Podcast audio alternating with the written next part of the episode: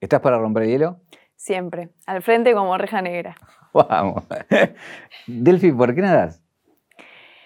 Em, para mí la pileta es mi lugar en el mundo.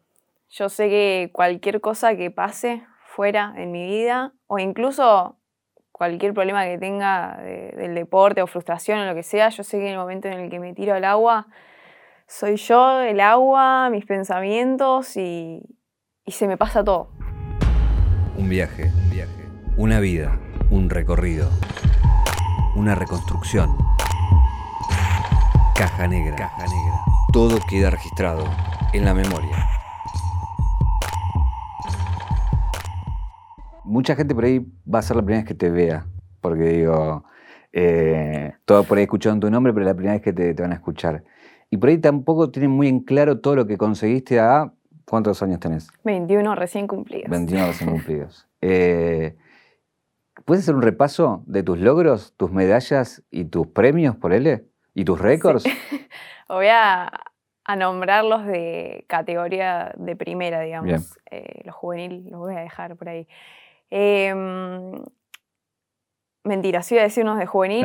mundial, El Mundial Juvenil de 2017 gané dos medallas de oro y una de plata. Yo creo que ese fue el boom de, también mi, reconocimiento en nivel de,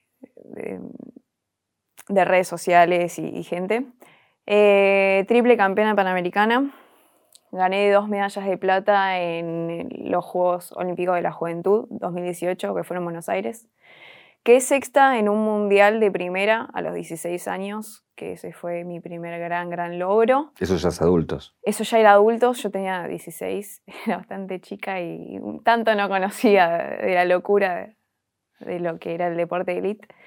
Em, tengo eh, récord sudamericano, 1500 eh, metros, 800 metros, y bueno, récord argentino también en esas pruebas.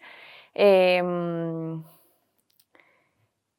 en 2019 hice mi mejor marca de 1500, 15.51, eh, que me dejó quinta en el ranking mundial de ese año, que para mí no fue capaz una medalla, pero sí fue un logro muy grande.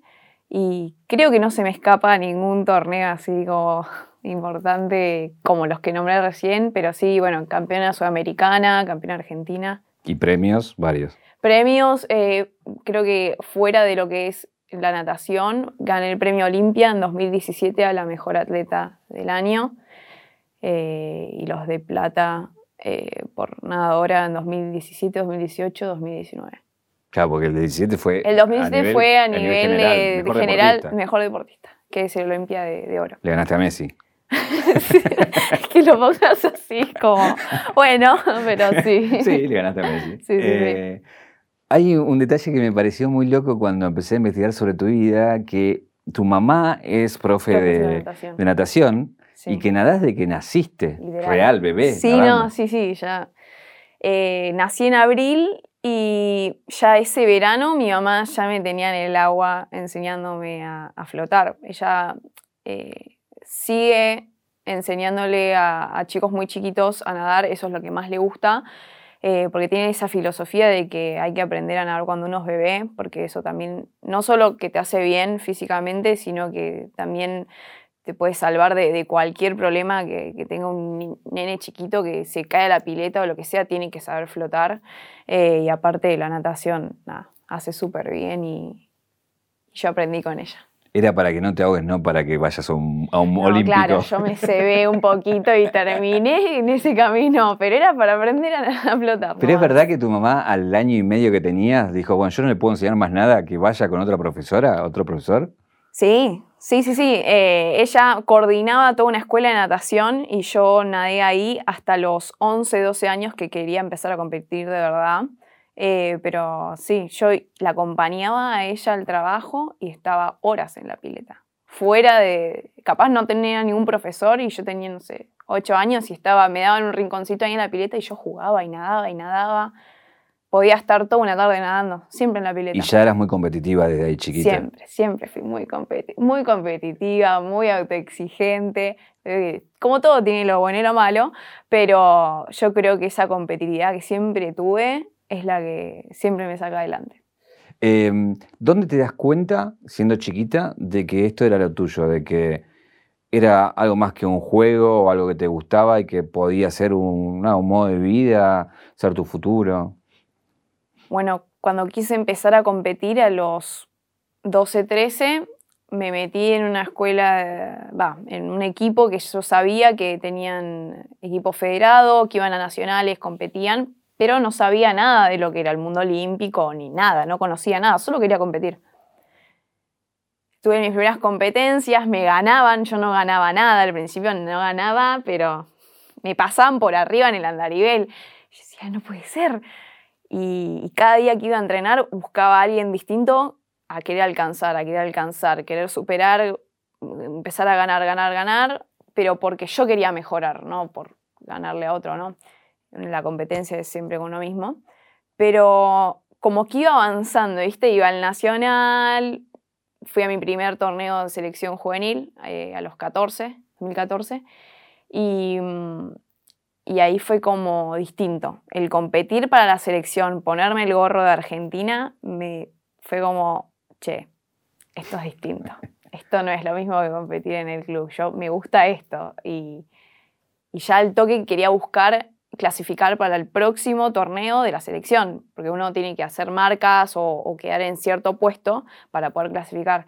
Y mm, buscaba eso todo el tiempo, el querer representar a la selección, querer estar en el equipo, vivir toda esa adrenalina, toda esa eh, emoción de, formar parte de un equipo argentino y aparte competir en lo que me gustaba. Eh, yo creo que ahí a los 14, 15 que empecé a estar en las primeras elecciones que dije, quiero esto. ¿Cómo era el esfuerzo de entrenar? Porque tengo entendido que te levantabas muy temprano porque tenías escuela. Sí, cuando iba al colegio era un poco más ajustado los tiempos de lo que lo tengo ahora. Mm, tengo recuerdos de levantarme a 5 de la mañana, ir a entrenar, ir al colegio todo el pelo mojado, olor a cloro que invadía. Yo abría el aula y todos me miraban y yo cloro, emanaba cloro. Y eso ya era las 9 de la mañana. Y eso ya sí, ya iba con el café y la fruta en la mano. Y, y, nada, pasaba toda la mañana de colegio, almorzaba, a veces almorzaba en el auto porque me tenía que ir a inglés. Después iba al gimnasio y después iba a entrenar de vuelta a la tarde. Llegaba, cenaba, me ponía a hacer alguna tarea o a estudiar y me iba a dormir tipo 10 de la noche. Por ahí. Había veces que me quedaba hasta un poco más tarde porque yo también era fanática del estudio, le remetí al colegio, entonces todo, yo quería hacer todo. Y después, nada, ya dejé eh, inglés, lo tuve que dejar en 2015 porque ahí como que se puso un poco más seria la cosa de entrenar y ahí tenía más tiempo libre en la tarde para descansar. Pero sí, eran unos horarios de locos. Yo ahora no sé si estoy para levantarme a las 5 de la mañana al colegio, pero hace que cuando sos más chico tenés una energía que caminas por las paredes, pero igual, era un esfuerzo grande. Igual la estás hablando como si tuviera, no sé, tenés 21 años. Tengo 21, esto pasó hace 4 o 5 años, yo estoy hablando con claro, como si me hubiera pasado toda la vida. Hay una cosa que me parece muy interesante, que vos no hablas de sacrificio.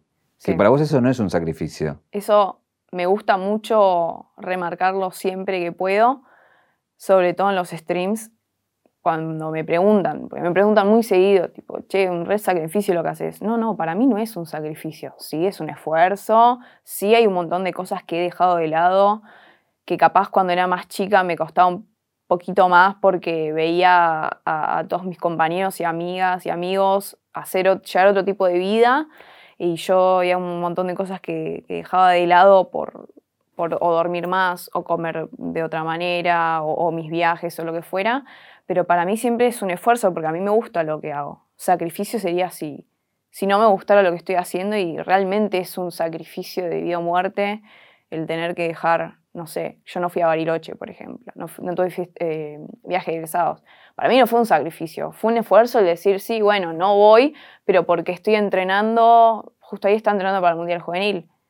Para mí mi prioridad era esa y no me arrepiento tampoco. Eh, con ese esfuerzo también y, con esto de levantarte muy temprano, entrenar, la escuela, fuiste abanderada. Llegaste igual también. por, eso, por eso te digo, era una fanática de todo, soy fanática de todo. Lo que me gusta realmente, lo hago con mucha pasión y le doy, lo doy todo realmente por lo que me gusta y se nota cuando hay algo que me importa porque es, pongo todo. Eh, pero era mejor promedio. Antes de empezar a viajar por temas de natación y eso, tenía asistencia perfecta, como tres años seguidos. Faltar nunca. Una disciplina. Tengo, yo soy, bastante disciplinada. Yo creo que también el deporte me llevó por ese camino de, de ordenarme. No faltó nunca. Entonces también lo llevaba al colegio y sí, fui a bandera mejor promedio. ¿Qué pasaba en la clase cuando llegabas ya con premios? Porque ya llegabas con medallas con tu compañero. ¿Cómo te recibían? ¿Qué te decían? Eh, nada, me felicitaban, pero capaz que no terminaban de entender 100% lo que es la natación. Eh, sí, mis amigas, yo llegaba y para ellas era campeona, pero récord mundial, ¿no? para ellas yo llegaba a ir a la estrella, ¿me entiendes? Pero sí los profesores me tenían un montón de consideración con mis tiempos de rendir exámenes y demás por... A veces me iba un mes a entrenar afuera, entonces todo ese tiempo sin estar ahí físicamente, no poder rendir los exámenes y eso me tenía un poquito más de compasión, me dejaban, me estiraban una semanita más, eh, pero bueno. Em, cuando está los Juegos de la Juventud acá en Buenos Aires, que primera vez que competís con tu público, ¿qué te pasó con.? Porque ahí ya tenías hinchada, ya la gente ya sabía quién eras y empezaba A, cantar, a decir tu nombre. ¿Cómo fue eso? No, eh, los Juegos de la Juventud fueron una locura, pero una locura. La natación no es un deporte que vaya tanta gente a ver, es una realidad. Me encantaría que fuera distinto, pero no solemos tener ese público.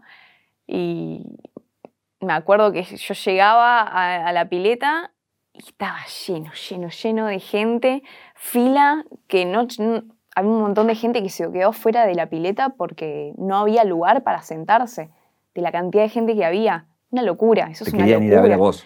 Que me venían a ver, yo sabía que me venían a ver y yo no lo podía creer. Y para mí fue increíble, fue un momento único.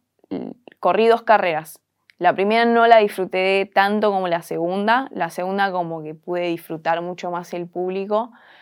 La primera me jugó un poquito en contra los nervios. Eh, normalmente tomo los nervios como algo positivo eh, para motivarme y competir y la primera carrera me jugó en contra. ¿Cómo saliste en esa carrera? Segunda. Pero no, pero. claro. Menos mal, menos mal que te jugaron en contra, menos mal. Me fue bien, pero capaz eh, había estado entrenando para otra cosa, o, capaz la prueba no la sentí al 100% como me hubiese gustado. Pero.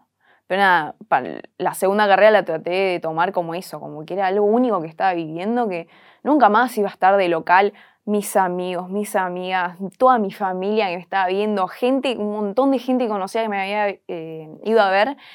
Y eso no lo iba a vivir de esa manera, creo que nunca.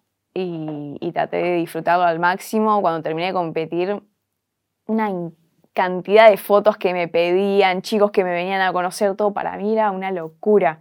Y yo quería estar con la gente todo el tiempo que podía, pero bueno, tenía que seguir entrenando, entonces no estaba full time ahí para, toda la gente, pero sí me, gustaba acercarme a la villa, eh, digo, a la villa no, al, parque, eh, para poder estar con la gente, todo, mis amigas, mis amigos que habían ido a ver, para mí fue una locura y, y los juegos para mí fueron muy especiales en mi parte emocional.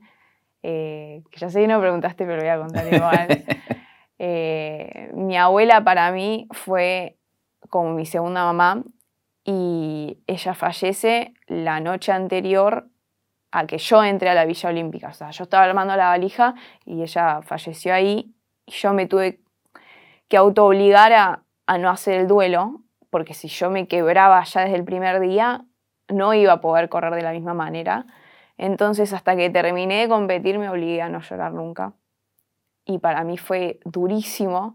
Por eso, cuando estoy en la premiación, eh, había un fibrón ahí antes de ir a la premiación y se me ocurrió ponerme abuela en la mano para mostrarlo así y que me vea mi familia. Jamás esperé ni, ni, creí que, que, iba a ser tanto impacto en la gente y, cómo se movilizó esa foto o, eso que pasó, yo lo hice por mi familia y tipo lloraba, no paraba de llorar, no paraba de llorar, lloraba, lloraba, lloraba. Eh, por eso para mí también esa primera carrera fue tan dura y la segunda la pude disfrutar y, tomar todo ese amor de la gente que me acompañó una banda. Eh, te me adelantaste, era mi, siguiente pregunta porque quería, no, porque quería preguntarte. Quería preguntarte justamente, no solamente lo, especial de, haberte puesto abuela y el corazón acá, búsquenlo aquellos que, que, no la vieron porque es muy emocionante, sino que también lo que representó, porque de alguna manera vos estabas festejando un logro, por un lado, sufriendo la pérdida por el otro, pero también esa cosa de que también era una medalla de plata, no era el oro, pero dejó un mensaje también muy lindo de, se festejan los segundos puestos, digamos, también, ¿no? Sí. Eh, hay algo que descubrí después de ganar esa plata, que amo mi país, amo la Argentina, pero está ese cierto pensamiento de que o ganás y sos el uno, o perdés, pero al menos lo intentaste, pero que si quedás con la plata, sos el peor. Ese sentimiento me quedó porque así como vino muchísimo apoyo y muchas felicitaciones después de ese torneo, en ese torneo empezaron a llegar las críticas, que tuve que aprender a, lidiar con eso, que es, un tema, tener que tenía 18 años y que te llegue tanta crítica de gente que no te conoce, es duro, uno después empieza a aprender a, lidiar con eso, pero, pero sí, fue como duro recibir un, che, medalla de plata, eso no sirve. Y yo por dentro estaba, es un juego olímpico de la juventud, me la pasé entrenando para esto y gané esta medalla. Y, o sea, para, me fue re bien y yo en ese momento no lo creía, por lo que decía la gente, que estaba mal una medalla de plata y ahora que ya pasó el tiempo digo, qué bien, yo miro la medalla, la tengo colgada, me hice un medallero ahora que me, me mudé a un departamento y tengo un medallero con mis mejores medallas, las tengo ahí todas cuidaditas y la miro y digo, esa medalla la gané con mi abuela encima, ¿me entendés? O sea, yo tengo el recuerdo de, de, llegar y decir, abuela, esto es para vos. Esa medalla para mí vale no oro, lo que sigue, ¿me entendés? para mí ese torneo fue muy emocionante en demasiados aspectos. Hay una cosa que, recién hablaba de, la Argentina o de cómo somos, y hay una frase que me pareció muy interesante que vos decís que los argentinos somos muy pasionales. Sí. ¿Y qué hay que entrenar para, un argentino? Sí. Eh, yo creo que el ser argentina, el ser sudaca, el tener esa pasión me da un cierto extra cuando estoy compitiendo. Porque yo sé que no tuve las mismas condiciones y oportunidades para entrenar como, como tienen mis rivales. Pero también elijo quedarme en Argentina entrenando y no me fui afuera cuando tuve la posibilidad. ¿Por qué? Yo creo en, el potencial que tengo, el potencial que tiene mi entrenador, mi kinesiólogo, mi nutricionista, deportóloga, psicólogo, preparador físico. Yo creo en, ese, en esas ganas, en esa garra que tenemos y el, luchar con, con, el decir, no, bueno, yo soy argentino, no puedo porque no, no estoy en la misma que los demás. No, no, yo también puedo. Poner ese extra, esa pasión, a mí siento que me hace más fuerte. En el momento en el que estoy ahí con mis rivales, ese plus que termino sacando para mí es, es esa pasión, esa que, está en la piel, ¿viste? No, es algo distinto. Lo que sí ahí es, eh, es un trabajo más allá del cuerpo con la mente, ¿no? Sí, para mí la, salud mental es muy importante. Eh, desde 2018, después de ese torneo, tuve un mes muy duro en el que toqué fondo y empecé a trabajar mucho eh, con el psicólogo deportivo, que actualmente es mi psicólogo deportivo. Y después de la cuarentena terminé a hacer el clic de darme cuenta de lo importante que es la salud mental. Muy importante. Tanto como la salud física, de ir a chequear con los médicos cada cosa que haya que chequear, también hay que hacer la salud mental. Eh, la mente controla todo, te controla el cuerpo, te controla las vibras, la energía que tenés, todo. Es, una locura. Y, más sabes del poder que tiene la mente, más lo quieres trabajar. Y más tipo estás encontrando, che, estoy fallando acá, quiero trabajar esto.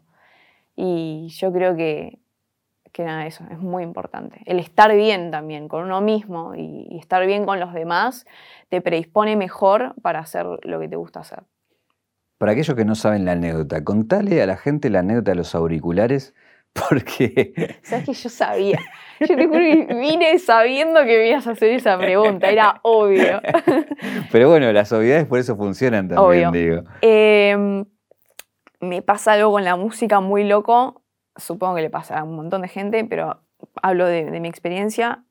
Eh, la música es mi terapia, es mi motivación, es todo. Yo voy a entrenar con música, voy a competir con música, me relajo con música. Si puedo entrenar con un parlante al lado con música, lo hago. De hecho, el sábado entrené súper bien, estaba escuchando una canción de ICA al palo. Estuve literal una hora escuchando la misma canción en repetición porque me motivaba. ¿Qué canción es? Eh, la de Full Eyes.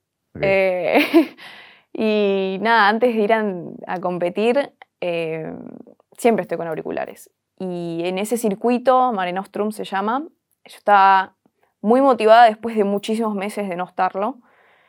Me sentía de vuelta con mucha garra, con mucha actitud para competir. Entonces estaba en la mía, en la precompetencia, estaba con los auriculares, qué sé yo. Esto era Francia, ¿no? Yo estaba en Francia. ¿Y qué estás escuchando? Me mataste, no me acuerdo. Escucho mucho electrónica antes. ¿Pero lo estás escuchando DC ese día? No, Sí, seguramente. Seguramente estaba escuchando ACDC, seguro, porque es una de las canciones, de una de, los, de las bandas que escucho antes de ir a competir. Y mm, lo que pasa con los AirPods es que vos te sacás uno y separa la música del otro. Y yo me tuve que sacar uno para escuchar mi nombre y me olvidé que estaba el auricular ahí ya no escuchaba música, no escuchaba nada, estaba metida en que quería romperla en, el agua. Y no va que me tiro y digo, no te, no, no te lo puedo creer no me la contés. Yo no puedo creer. Y doy la vuelta y me toco así y me quise morir. Tenía el auricular puesto. Me quise morir me quedaban 800 metros. Y me sentía tan bien en el agua y yo decía, por favor que no me descalifiquen, porque me podrían haber descalificado. Yo decía, por favor que no me descalifiquen. Nada, llego, récord sudamericano, me fue re bien, bajé mi marca después de un montón de tiempo, estaba re contenta, pero estaba caliente por los auriculares también porque medio que un poquito me desconcentró al principio. Y me empiezan a caer mensajes. Había, era un torneo bastante importante de Europa y había un montón de nadadores re picantes, nadadoras picantes. Y me, me empiezan a caer mensajes de campeones olímpicos, todo vos sos la de los auriculares. Yo decía, no puede ser, estoy viviendo, ¿qué estoy viviendo? Me quería morir. Y nada, me saludaban y se me cagaban de risa y yo también me cagaba ¿Pero cómo te fue en eso? Pero fue muy, me fue re bien, récord sudamericano, o sea, me fue re bien. Hiciste récord con los auriculares. hice récord con los auriculares, no. eh, contame que hay otra anécdota eh, sobre la niña Bondiola. Esa no estaba preparada. no estaba preparada. ok, yo soy. Em, soy muy expresiva, muy abierta y. No me guardo nada. Y estaba dando una entrevista en los Juegos de la Juventud. Y literalmente me preguntó, y bueno, ¿y ahora qué van a hacer? Y yo le dije, nah, ahora vamos a un evento, no sé qué, y íbamos, a ir literal, íbamos a pasar por la costanera a comer un sándwich de bondiola que nos habían prometido desde que arrancó el torneo. Y dije, bueno, después nos vamos a comer una bondiola. y vimos esa entrevista con Nachito Saralegui en un stream, y yo se lo mostré, porque para mí, o sea, fue gracioso la situación, se estalló de la risa, pero se estalló de la risa, en el chat estallados de la risa y quedó el momento de la bondiola, porque a mí se me escapó decir, bueno, vamos a ir a comer una bondiola. y, y quedó, quedó patente para siempre en el, en el ámbito de stream, en mi comunidad, con el chat, todos, la niña bondiola. Ah, lo pueden buscar, digo, y lo, pueden ver porque es muy gracioso. Lo pueden buscar, está en mi YouTube, todo. Eh, no, no, literal digo, Ah, vamos a comer una bondiola. Aparte yo estaba no sé si estaba nerviosa o qué, pero era más chica, hablaba un poco más tímida capaz, y me estaba con las manos así, toda nerviosa, y digo, y voy a comer una bondiola. Igual me imagino que es un tema el tema de la comida, ¿no? Porque tenés que estar, nada, con una dieta muy estricta y a veces te, dan como un permiso o vos te das esos permisos. Sí, sí. Digo, hoy que tenés ganas de comer que no podés. Poner, yo te digo, come lo que quieras, Delphi. Y una super porción de torta. Soy muy dulcera. Pero sí, em, los detalles hay que estar con mil ojos, no solo la comida. Dormir las 8 o 7 horas a la noche, la siesta, elongar, llegar antes de la pileta para hacer movilidades, una vez a la semana ir al kinesiólogo por preventivos y demás, chequear con la nutricionista y la deportóloga una vez por mes. Son un montón de cosas que están en los detalles y lo que se llama el entrenamiento invisible. Eh, y sí, la parte de la comida es, es, parte de eso. Yo no hago dieta, pero sí tengo un plan eh, alimenticio que me prepara la, nutricionista, porque muchos me preguntan tipo, che, ¿haces dieta? No, no, dieta no, es un plan de alimentación muy variado, pero 100% saludable y sí tengo permitido por semana, porque también es está bueno el tema de saber que tiene que haber un equilibrio. No es todo prohibido, todo prohibido, ¿no? Solo, ahora no se puede, pero antes, eh, no sé, sábado a la noche salgo a comer con mis amigas y, me pido lo que yo quiero, ¿me entendés? Es un permitido a la semana, dos a lo sumo. Eh, pero una vez que lo tomás como un hábito, el comer saludable, ya está. Hay una, te lo digo como alguien que no conoce tanto de natación y soy una persona más que puede prenderse en eventos especiales. Pero uno tiene el, estereotipo, el prototipo de, no sé, Phelps. Bueno, vos lo ves y vos decís, cuerpo de nadador. Mm. Y digo, ¿cuál es la diferencia? Digo, yo te veo a vos, digo, puedo ver otras nadadoras. ¿Cuál es la diferencia? Esto de todos entrenan lo mismo, todos hacen el mismo plan, todos más o menos tienen nada, más o menos, pues ya está todo estudiado, caminos paralelos. ¿Qué hace la diferencia que uno gane o no a otro? ¿Dónde encontrás vos esa diferencia? Es si acá Prieto es donde yo me llevo el, premio, digamos, ¿no? Y un atleta es como una mesa, por ejemplo. Tiene cuatro patas, tenés el entrenamiento, la parte mental, poner el entrenamiento invisible y, no sé, la técnica si yo fallo en la técnica y mi contrincante tiene mejor técnica que yo, trabajó mejor las vueltas, la abrazada, lo que sea, y va a tener más posibilidad. Si trabajó mejor o si yo trabajé mejor el entrenamiento invisible, tengo más posibilidad. La parte mental, el entrenamiento. Eh, son un montón de cosas que hacen al atleta y el no solo el tirarse a nadar dos horas doble cada día. Eh, eso. ¿Hoy cuántos, kilómetros estás haciendo por, por semana? no sé por semana, pero por turnos, siete o ocho lucas, por ahí. o sea, en un día. No, en un turno. O sea, en un sí, día. Sí, porque cuando tengo doble. el doble, más gimnasio. Si me tengo que quedar haciendo un poco de bici para cardio. Sí, es, mucho tiempo en el agua. Recién hablaba, te mencionaba Fel, ¿lo conociste? Lo conocí. ¿Cómo fue eso? Eh, yo era muy chiquita, muy chiquita. O sea, sí, tenía 15 años, chiquita. Eh, estábamos en un torneo en Orlando. Yo recién empezaba a conocer lo que era el mundo de la natación. De hecho, yo me cambié en el baño con Ledecky enfrente y yo estaba en la mía y ni registré que estaba. Y ahora la veo y digo, wow, está Ledecky ahí. Eh, es una contrincante mía. Ah, contrincante es campeona mundial, récord mundial en las pruebas que yo compito. Eh, pero a Phelps lo vi en ese torneo y cada vez que le pasaba por al lado decía, le quiero pedir una foto, le quiero pedir una foto. Y lo miraba y decía, no, no, no, no lo quiero molestar. Y me acuerdo de tirarme a nadar una vuelta y de estoy nadando en el andarivel, freno para descansar, miro estaba al lado mío con la tabla y yo me quería morir. Yo me quería morir. Porque claro, yo estaba chiquita, empezaba a conocer todo y lo vi Fels al lado, pero no le pedí una foto. No. Tengo muy pocas fotos con nadadores así top, top. Eh, nunca tuve un ídolo así como decir, quiero ser como, quiero ser como esa persona. Sí, admiro mucho a un montón de nadadores y deportistas. Y me gusta eso, tipo, admirar cosas de los demás y decir, che, esto está re bueno, pero yo quiero ser mi mejor versión, no quiero ser como otra persona. Sí, ídola o otra persona que admiro mucho, mi mamá, ponele, te puedo decir, pero siempre me preguntan mucho, ¿y quién es tu ídolo? ¿Quién fue tu ídolo? Y yo me quedo sin respuesta porque no sé, o sea, admiro muchos deportistas, pero nunca tuve así como alguien específico. ¿Con quién te sacarías una foto fuera del deporte? Que si lo decís, dale, saquemos una foto.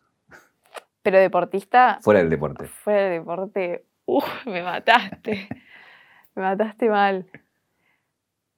Eh, si voy así, persona imposible con Tom Holland. Mira. Yo lo amo. O a Zendaya, los amo, a los dos. Estuviste eh, viajando, obviamente, por, por, muchos lugares y ya te has llegado a lugares que, no sé, por ejemplo, Singapur fuiste. Singapur fue loquísimo. Aparte fue uno de mis primeros viajes, eh, también tenía 15 años, eh, mi primer mundial juvenil. Y nada, o sea, 30 horas de viaje, yo no... Pasé en un año de empezar a competir y formar parte de la selección, ya estaba viajando a, a Singapur a un mundial, para mí era como, ¿qué está pasando con mi vida? No lo podía creer. Pero sí, fue un viaje súper loco. ¿Y qué más, lo, lo que más te llamó la atención de un país así que no tiene mucho que ver con nuestras costumbres, ¿no? Y yo creo que lo primero que te choca un toque, bueno, el idioma y, y la comida. Eh, comían así. Nos teníamos que pedir dos platos de comida cada uno porque comían como muy poquito. Y después, idioma. Eh, nada, yo con el inglés me llevo súper bien, siempre estudié, pero nunca me tocó ir a algún país más que Brasil, que hablan en portugués. Nunca me tocó ir a un país que, no hable en inglés. Así que ahora Japón va a ser algo muy nuevo para mí. Muy nuevo. Que aparte también tienen la comida súper distinta a nosotros. Eh, pero, pero Singapur fue increíble. Y todo súper limpio. Todo muy limpio. Vos veías todo tipo me parece un parque de diversiones, literal. Eh, más allá de la natación, me parece que. Mm, siempre digo que muy pocas veces doy alguna opinión, ¿no? Pero lo que sí me llamó de la atención de vos es que sos una deportista de elite, pero por otro lado, propio de esta generación, experimentás en muchos otros lugares. Desde el stream, desde Instagram, de manejar la cuenta de Sirena, digo, de un montón de cosas que tienen que ver por haber pasado por estudiar comunicación o marketing. Digo, es, como un montón de energía que manejas que necesitas, ¿no? Como... Eh, yo no sé por qué. Yo te juro que no sé por qué, pero pasé por un montón de deportes. Eh, ya te digo, era fanática del estudio y entrenaba al mismo tiempo. Siempre me gustó como estar haciendo muchas cosas al mismo tiempo. No me puedo quedar quieta, no puedo. Para mí los domingos, que son el día libre y no tengo que hacer nada, son dificilísimos para mí. El no hacer nada es dificilísimo. Em, pero sí, me gusta, me, encantó haber metido en el mundo del stream, me encantó. Me gustan mucho las redes, eh, proyecto nuevo que se me ocurre, proyecto que quiero hacer. Me gusta dibujar, me gusta leer, me gusta escribir. Acá, allá, sacarme fotos, esto, lo otro, editar videos todo lo que puedo experimentar hacer, me gusta probar. Si tuviera más tiempo, me gustaría hacer un curso de fotografía, me gustaría hacer teatro, me gustaría hacer canto, otros cursos de, dibujo me encantaría hacer, pero bueno, también tengo que aceptar que mi prioridad es entrenar y competir y es lo que elijo como prioridad y que requiere mucho tiempo y te, que también le tengo que prestar atención a mis descansos y al no tampoco quemarme la cabeza con nada que no sea lo que hago. Entonces, encontrar un poco el balance entre todo el millón de cosas que me gusta hacer, pues también estoy estudiando una tecnicatura en diseño de animación. Entonces, como que eso, estoy todo el tiempo queriendo hacer algo. Te voy a plantear un desafío, porque estás hablando muy correcta. Eh, quiero que me digas tus streamers favoritos pero que me los digas hablando como hablas en el stream, que no hablas como estás hablando ahora. Eh, tengo una habilidad de poder hablar o comunicarme em, encastrando en, la situación en la que tengo que estar. Si tengo que estar dando una entrevista o si tengo que hablar de alguna manera seria, hablo serio. yo quiero que acá me hables como en el stream, que me digas tus streamers favoritos, pero que me lo digas como hablas en el stream. Bueno, eh, me gusta ver mucho streams de arte.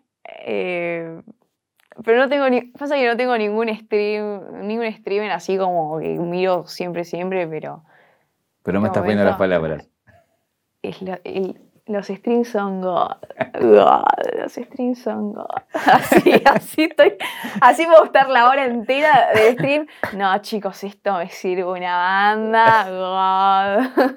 Es que muchos por te van a ver en el stream y va, a decir, ¿esta es la misma piba que estaba hablando en la entrevista? Claro, che, ¿qué pasó a Delphi? Está hablando con una persona normal. Es que se te pega muy rápido. Arrancás, yo empecé con el God, pero jodiendo, ¿eh?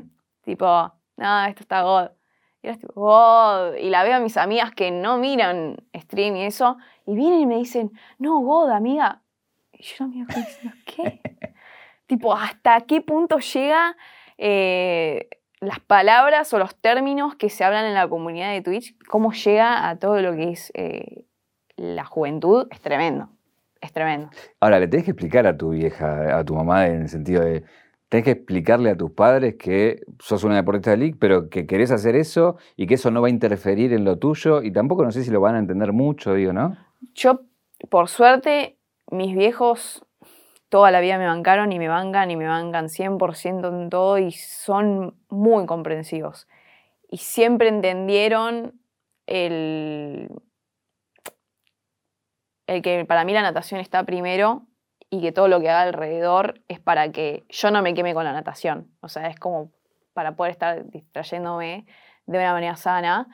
Eh, si al principio cuando arranqué con el stream le estaba metiendo mucho, mi mamá medio que le dio cosita, eh, pero por horarios. Que en tema de stream se suele se suelen quedar todos hasta muy tarde y demás, y tenía miedo de que yo también me quede hasta muy tarde y que no sepa controlar mis horarios, pero una vez que ella entendió que para mí era un equilibrio y era algo que me divertía, ya está. Aparte, mi hermano acaba de cumplir 17 y está mucho más metido que yo en el mundo de Twitch ya desde hace años, antes que yo. Entonces, mi mamá ya conocía lo que era el tema, no es que desde cero le tuve que explicar, bueno, esto es Twitch, se hace esto, bla, bla, bla.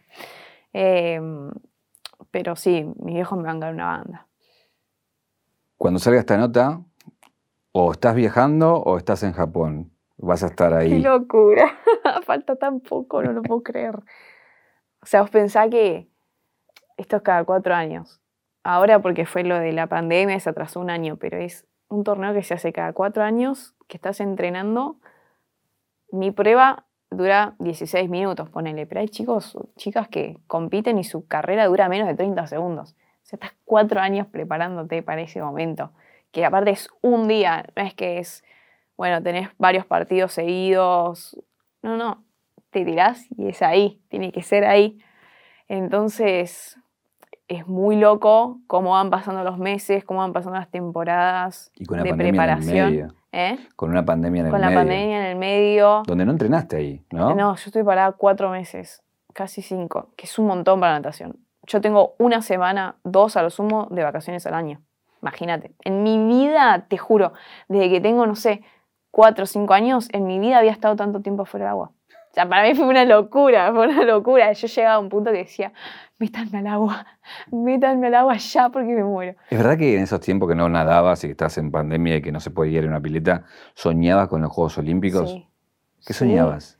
Soñaba que, que, no sé, que estaba ahí o que no había llegado a entrenar, pero que estaba ahí, eh, que un día me levantaba y me llevaban a Tokio y estaba ahí, no había entrenado nada y tenía que competir igual, o, soñaba que ya podía volver a entrenar un montón de veces. Soñé que volvía a entrenar y que veía a mis, amigos, pero un montón de veces. Y era tristísimo levantarse y era tipo, hoy no voy a ir a entrenar.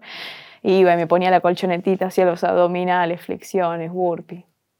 Porque algo tenía que hacer. ¿Y cómo estás frente a eso? Un desafío importante de tu vida, ¿no? Eh, desde que tuve la oportunidad de poder tirarme al agua después de todo ese tiempo parada, hasta que me toque competir, yo quiero ser, ese día quiero ser consciente de que todos los días di lo mejor de mí. Y para que, para que ese día yo esté en mi mejor versión, la mejor que pueda llegar, sea el tiempo que sea, sea el puesto que sea, ese día yo quiero que llegue la mejor versión de Delfina, mentalmente, físicamente, en preparación, en todo, en ganas, pasión, todo. Hay una caja negra, eh, tenemos para darte un regalito que es, abrilo, es el regalo que le damos a todos los invitados y invitadas de este programa, que es el 0800 de rol. ¿Tenías uno? No. No. Me muero. Me muero muerta. El clásico de plata. No lo puedo creer. Así que ahora vas a cantar Easy con. Estoy full trapper. No lo puedo creer. Y de otro es, es esta camarita, que lo que te voy a pedir, una vez lo hicimos con Coscu, mira, lo vamos a hacer con vos, que prendela y te, quiero que te grabes. Ay. Eh, quiero que le grabes un mensaje a esa delfina que está en Japón ahora y que está a punto de competir y que vos la alientes y le digas eh, lo que quieras para ese momento tan importante, ¿no? Uf, qué nervios. Em, Delphi, yo sé que estás ahí, podrás estar sintiendo un montón de cosas. Eh, los nervios están bien, te van a motivar, pero sé feliz, hiciste muchísimo, muchísimo, muchísimo para estar donde estás ahora y es tu momento de disfrutarlo. Ya pasó todo, hiciste todo lo que tenías que hacer de la mejor manera y ahora es tu momento de disfrutar. Te quiero.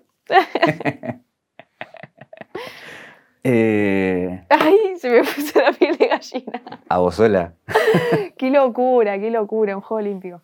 Eh, no, quiero preguntarme a aquellos que lo vean a esto dentro de un año, con el resultado opuesto. ¿Qué, qué, peso tendrá esto? Eh, si vamos a la caja negra de tu vida, ¿cuál es el momento que te convierte en Delphi Piñatelo? Sabes que lo había pensado y ahora que tanto hablar esté como, no sé. Pero creo que en ese torneo que te había dicho, que mm, fue un mundial de primera, tenía 16, era muy chica, que sexta y no había viajado con el que ese momento era mi entrenador, entonces como que sentí que pude tomar las riendas yo de decir, bueno, estoy acá, voy a competir, es un torneo re importante, re grosso, pude hacer algo re grosso y, y quiero este camino. Una vez que yo dije, este es mi camino, creo que ahí yo me autoconvencí de que, de que era alguien. Y ya el Mundial Juvenil, que, que gané esas medallas, que para mí fueron súper importantes, marcaron un, el comienzo de algo que se ponía serio. Juguemos a que tenés un logro, no importa cuál fuere. ¿A quién se lo dedicarías ahora? Ahora, difícil. Eh, a mis viejos o a mi entrenador. Eh, tres personas que desde que arrancó la cuarentena hasta el momento de ahora me bancaron 100%, todo momento. Momento bueno, momento malo, lo que sea. Yo sabía que podía agarrar el celular, esté donde esté, y que ellos iban a estar. Y mi mamá, mi mamá es una reina, la amo. Mi mamá es todo. Me bancó cuando nadie, nadie estaba. Cuando nadie, nadie, nadie, nadie estaba, estuvo siempre mi mamá. Bueno, ahí nos damos cuenta que estás mal con tu hermano. no, la verdad es que desde la cuarentena me empecé a llevar recontra bien con mi hermano y empecé a tener una complicidad que antes no la tenía de, hermano a hermana. Eh, pero siento que todavía hay una diferencia de edad que, que nos separa un poco, pero sé que también puedo confiar en él, pero bueno, con mis papás es, distinto. ¿Qué te preguntarías? Si alguna vez toqué fondo. fondo, pero real. No solo, o sea, no solo dejar de nadar. No le, no le veía sentido a nada. Fue después de los Juegos de la Juventud cuando empecé mi duelo. También tenía una lesión de hombro, también había cortado con mi expareja, estaba muy perdida en lo que era natación, venía del boom del torneo y veía como todo muy vacío en lo que era natación. Me había tomado dos semanas de vacaciones para recuperar el hombro y estaba muy mal, muy mal, muy, muy, muy, muy, muy mal. Y, y ahí es cuando empecé a darle bola a la salud mental y a trabajarlo y a ser más positiva y empezar a disfrutar un montón de otras cosas y empecé a cambiar mucho la cabeza, empecé a madurar muchísimo y esto fue fin de 2018.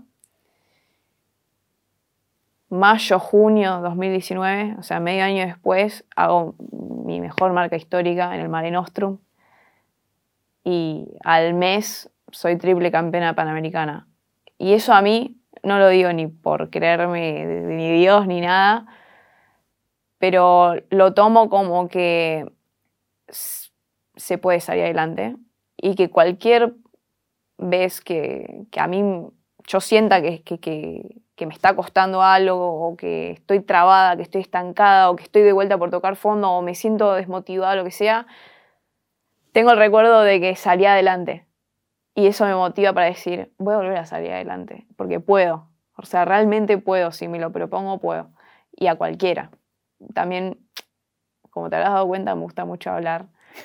y en los streams me gusta hablar mucho. Y cuando me hacen preguntas así, medio filosóficas, medio de la vida, me gusta contar mi experiencia. Y estoy abierta al 100% a contar todo lo que, lo que me pasó, porque para que del otro lado también sepan que, que mi vida no es perfecta, que no soy perfecta 100% como uno muestra en las redes, porque viste que las redes, nada, uno muestra el 5, 10% de lo que de lo que uno quiere, de lo que elige mostrar, que es la mejor versión de uno, o los días que uno está perfecto, o los momentos que uno está pasando re bien.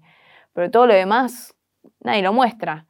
Entonces, uno creería que los demás tienen la vida perfecta y no es así. Todos tenemos obstáculos, momentos duros que pasar, que nos hacen más fuertes, obviamente, a la larga yo creo eso, que, que los momentos duros nos hacen más fuertes, pero que se puede salir adelante.